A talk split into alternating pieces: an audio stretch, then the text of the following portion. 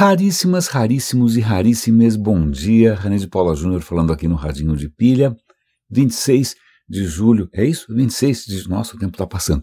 26 de julho de 2023, se eu não me engano, quarta-feira. Vocês sabem que a minha ligação com o calendário é relativamente alucinógena, assim, eu às vezes me confundo, já fiz isso recentemente, mas sim, acho que hoje é quarta-feira.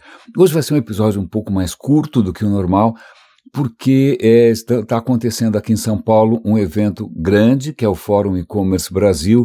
A empresa que eu trabalho, a Loja Integrada, tem stand lá, então tem todo um esforço concentrado da gente participar. Então, daqui a pouquinho eu vou ter que correr para lá com câmeras para eventualmente registrar e gravar e tirar fotos. Então, vai ser um episódio um pouco mais breve, mas eu não queria deixar de perder essa oportunidade de conversar com vocês porque realmente tem algumas notícias interessantes aqui que valem a pena ser compartilhadas. Acho que a primeira delas é, até merece uma certa. Tem um, uma coincidência, pelo menos sonora, aqui que vale a pena levar em consideração. Eu me lembro que há muito, muito tempo eu estava, sei lá, numa aula qualquer e se tinha que traduzir um texto e era uma notícia sobre um personagem que tinha, tinha, tinha saído amok por aí tinha saído amok por aí. O que quer dizer sair amok por aí? Pois bem, eu vim a descobrir que quando né, os, os, ocidentais começaram a colonizar e a explorar a Polinésia ali no Pacífico, eles descobriram que em algumas culturas acontecia um fenômeno estranhíssimo, sem mais nem menos um, normalmente um homem, normalmente relativamente jovem, ele espana, ele sai completamente fora de si e ele sai matando todo mundo que ele encontra pela frente de qualquer com qualquer instrumento que ele tiver e isso normalmente acaba com as pessoas sabe, controlando e matando esse, esse, esse, indivíduo também. É um fenômeno estranhíssimo, um fenômeno meio psiquiátrico, provavelmente não dá para entender, mas esse, esse fenômeno é chamado de amok, né, quando a pessoa espana e sai num surto homicida. Curiosamente, existe uma palavra com, com o mesmo som, uma palavra não, uma sigla com o mesmo som, que é, é como é que é? Atlantic, puta, agora, agora tem que olhar, é uma corrente atlântica, blá blá blá, overturning, em suma, é um fenômeno, eu vou, eu vou encontrar aqui, cadê, cadê, cadê? Achei, Atlantic Meridional Overturning Circulation, é uma corrente meridional no Atlântico que funciona como uma esteira rolante, ela é chamada de AMOC. Pois bem, ela vai indo muito bem, não, não sai, não, não, mas acontece que ela está prestes a surtar, ela está mostrando sinais de desequilíbrio. Que corrente é essa? Bom, é, no Equador, o Sol incide com mais, né, incide de uma maneira mais direta, porque o nosso planeta está inclinadinho, está meio torto. É? Então, no, tudo no Equador acaba esquentando um pouco mais. Quando você esquenta o oceano um pouco mais, água sendo água, a água menos densa, ela vai tentar se deslocar e vai tentar gerar algum tipo de movimento. Né? A água que é mais quente, ela vai migrar para outras áreas. Se por acaso tiver uma água um pouco mais fria por ali, ela vai substituir. Pois bem, então, na região ali da, do, do, do Caribe, do, do, onde tem México, Golfo do México, por ali, Miami, aquela região, ali surge uma corrente, ela é aquecida pelos raios do Sol, ela vai lentamente se deslocando na direção da Europa, do norte da Europa. À medida que ela vai chegando lá, ela vai esfriando, então está na superfície, ela vai esfriando, ela começa a se aprofundar e aí o que acontece? Ela acaba voltando mais fria para o mesmo lugar. É como se fosse uma esteira rolante que leva água quente, né, calor, ali da região de. Vamos pensar em Miami. Miami todo mundo sabe onde fica. Leva de Miami para o norte da Europa, ok? E aí o norte da Europa, por tabela, ganha ali um calorzinho extra. Ele não é, não, não é tão frio assim. Né? E também acaba, por sorte, prevenindo que aquele, aquela região ali do Golfo do México esquente demais e chova demais, porque a água mais quente está sendo levada embora. Ok? Não. Não porque os cientistas é, consolidaram ali medições de 150 anos da temperatura dos oceanos naquela região e eles perceberam que esse ciclo que vem amenizando um pouco o clima nas duas pontas ali, esse ciclo está se perdendo a estabilidade. o que já não é um bom sinal. Está perdendo a resiliência. Resiliência é o seguinte: quando você dá uma pancada em alguma coisa, ela se recupera, ela é resiliente. Se ela não se recupera, ela não é resiliente. Então, você tem uma economia com altos e baixos, mas em princípio ela continua funcionando, ela é resiliente. Agora, quando ela começa a levar aí uns trancos e demora muito para se recuperar, ela perdeu a resiliência. Então, a, a história, esse, esse tipo de sintoma né, quando um sistema complexo ele perde a resiliência, ele começa a ficar mais instável, pode ser um sinal de que ele está prestes a virar alguma chavinha e mudar de ideia e fazer uma outra coisa completamente diferente. É, fenômenos complexos, eles normalmente eles giram em torno de um certo padrão, né, um padrão relativamente estável, com uma certa resiliência, você pode dar ali uma pequena perturbada, ele continua mais ou menos do mesmo jeito, até que não. Né? Se você subir demais a energia, se você subir demais a temperatura, se você colocar dinheiro demais no sistema, seja o que for, o que acontece é que ele começa a se comportar de uma maneira errática e ele vai assumir algum outro padrão que a gente não sabe qual é. Pois bem, provavelmente isso vai acontecer, já está, talvez nas próximas décadas, os cientistas estão bastante preocupados com os sinais nessa corrente do Atlântico Norte. E daí? Vai ter menos surf em Portugal? Não as consequências não vão ser tão ruins quanto naquele filme de ficção científica, O Dia Depois de Amanhã. Eu me lembro vagamente, né, de uma hora para outra essa corrente ela para e bum, tudo congela. Não, não é assim tão drástico, mas isso pode certamente provocar, a, se a, dependendo do padrão que a água assumir, né, vai ser o norte da Europa vai ficar mais frio, provavelmente vai ficar mais seco. Né? A região aqui do, do, do Miami, a costa leste dos Estados Unidos, talvez tenha mais tempestades, mais ciclones, mais seja o que for, mais desgraças. Então veja, nós conseguimos. Isso é, um, é realmente é um diploma para a humanidade. Né? A gente já comentou aqui que hoje alienígenas não reconhecem mais o nosso planeta porque ele era azul, ele está ficando meio verdinho. Por que, que ele está deixando de ser azul? A gente já comentou aqui. Porque a gente está usando todo tipo de adubo, nitrogênio, a temperatura está subindo, as algas estão se proliferando loucamente e o planeta está ficando menos azul e mais verde. Agora, como se não bastasse, né, mais uma prova da, do engenho humano, a gente conseguiu parar um oceano. Eu lembro, que tinha aquelas expressões, né, tem, tem algumas expressões em inglês, tipo enxugar gelo, você tentar secar o mar. Bom, a gente conseguiu uma dessas coisas que parecia quase que piada. Pois bem, nós vamos, vamos, tem outras conquistas aqui que eu acho que são interessantes a gente lembrar. A gente tinha comentado aqui no Radinho de que cientistas estavam, talvez, é, já que a gente falou aqui de, do, do oceano alucinando, né, o de eu mesmo também tendo uma relação relativa, não, não muito é, clara com, com o calendário, é uma alucinação bastante comum, que muitas vezes é interpretada como um fenômeno místico, religioso, transcendente, que é você sair fora do corpo né? Ou isso, curiosamente, talvez esteja ligado também a esses sonhos em que a gente sente que a gente está voando, sonhos que a gente sente que a gente está caindo.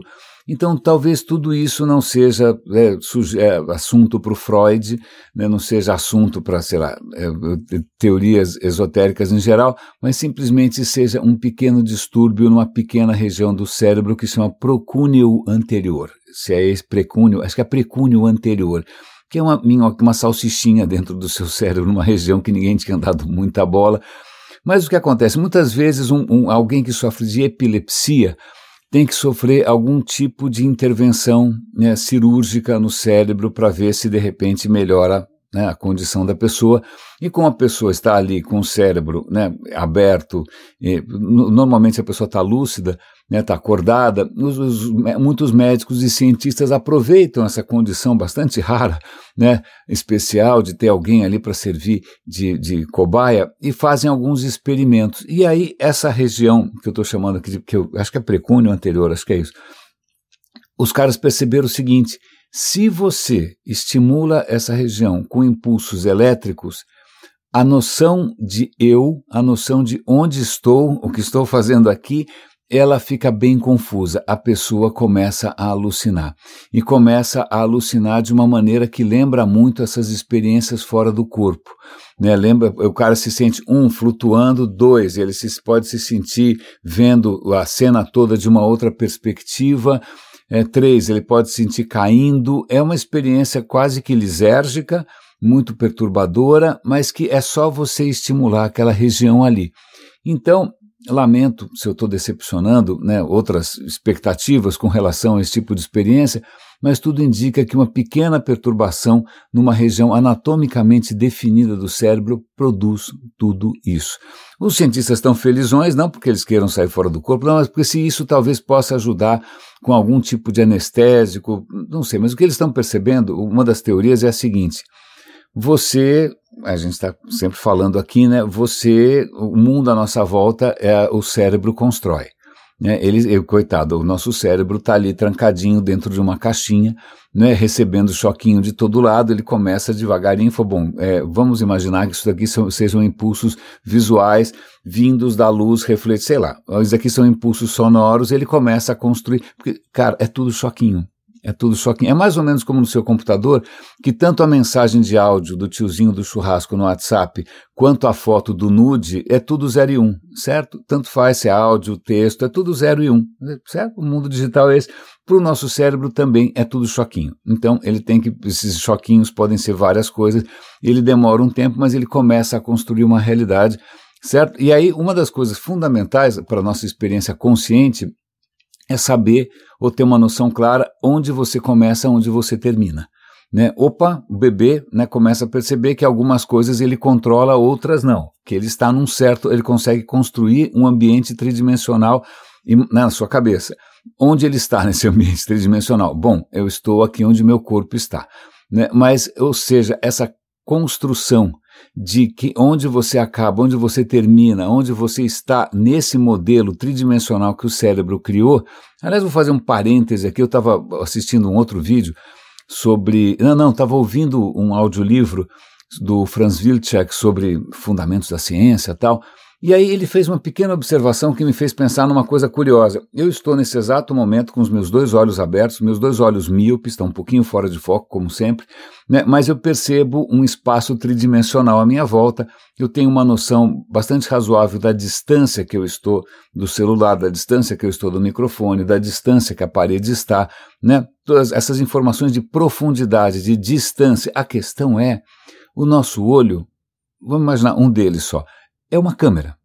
É uma câmera. Ele está recebendo o equivalente a uma foto, ou seja, uma, um, monte de sinais luminosos chapados. Um olho sozinho, essas informações que vêm do olho, elas não têm nenhuma informação sobre distância. Nenhuma, nenhuma, nenhuma. Não, tudo, tudo, bem. Se, se tiver muito perto, meu olho sai fora de foco e é bom, tá, tá legal. Tem um, um, certa, um certo esforço do olho em focar.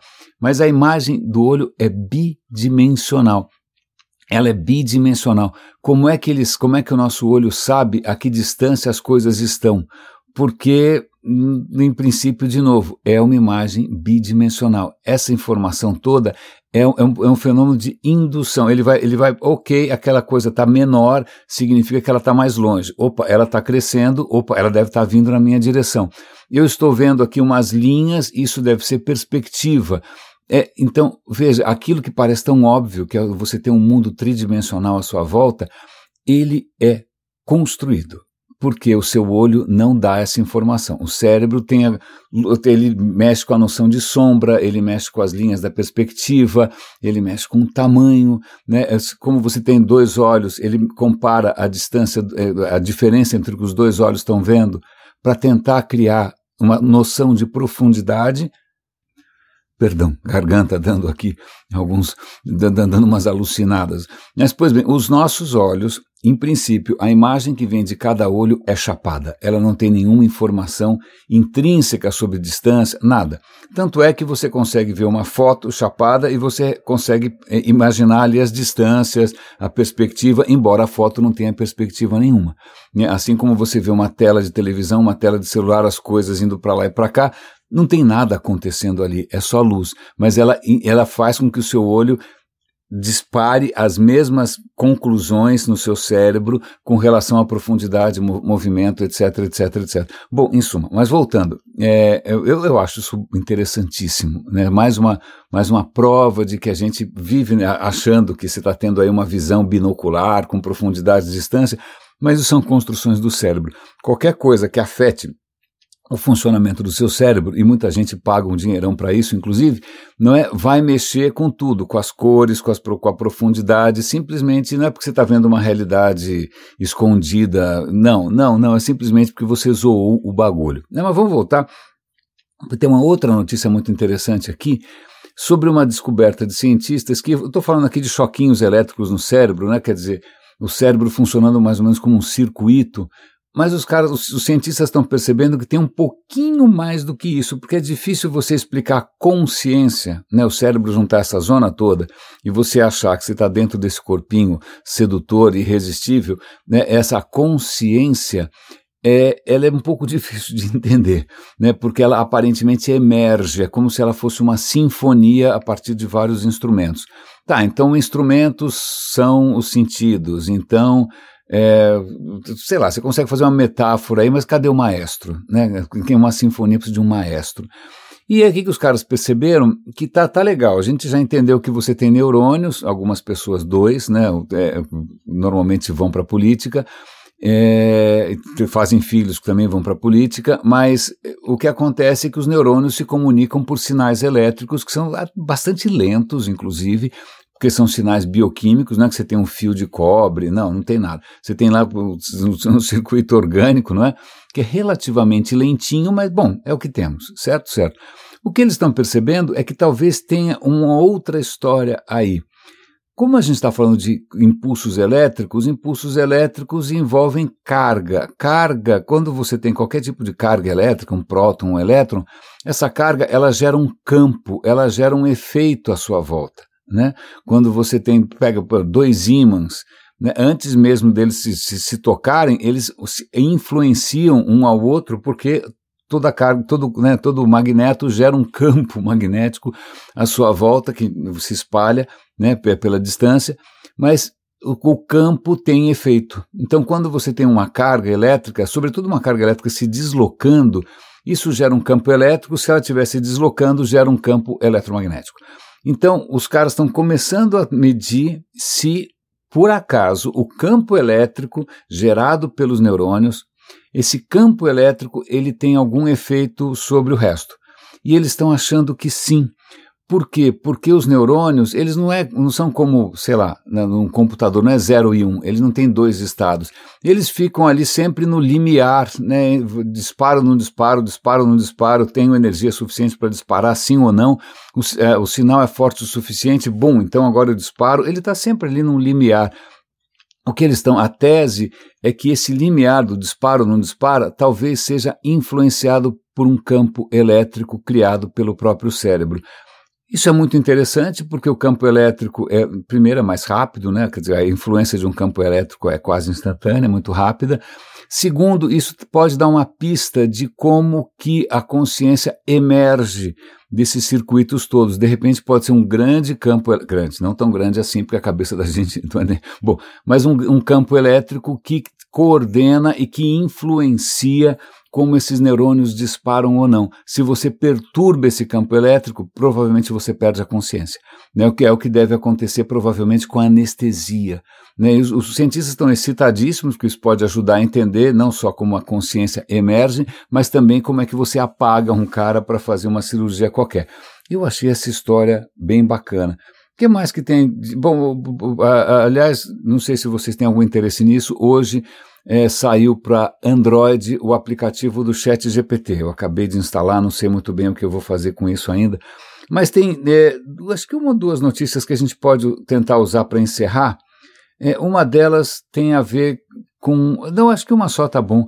Eu estava comentando ontem do, da, de maio de 68 em Paris, né, que foi aquela revolta, aquela, sei lá, uma coisa meio com, com ares revolucionários, uma loucura, todo mundo, né, de uma hora para outra a França que não estava fazendo, não estava se manifestando a respeito de nada, nem de Vietnã, nem de racismo, nem de nada, de uma hora para outra, bom, ela espana, né, a gente está falando aqui desses fenômenos complexos que sem mais nem menos mudam, né? Pois bem, uma coisa que eu esqueci de comentar é que um, talvez isso também tenha sido propiciado por alguma coisa nova e que tem a ver com choquinhos elétricos, não, não, não, não era ditadura ainda, mas que tem a ver com, com, com campos eletromagnéticos, que é o seguinte: rádio e TV.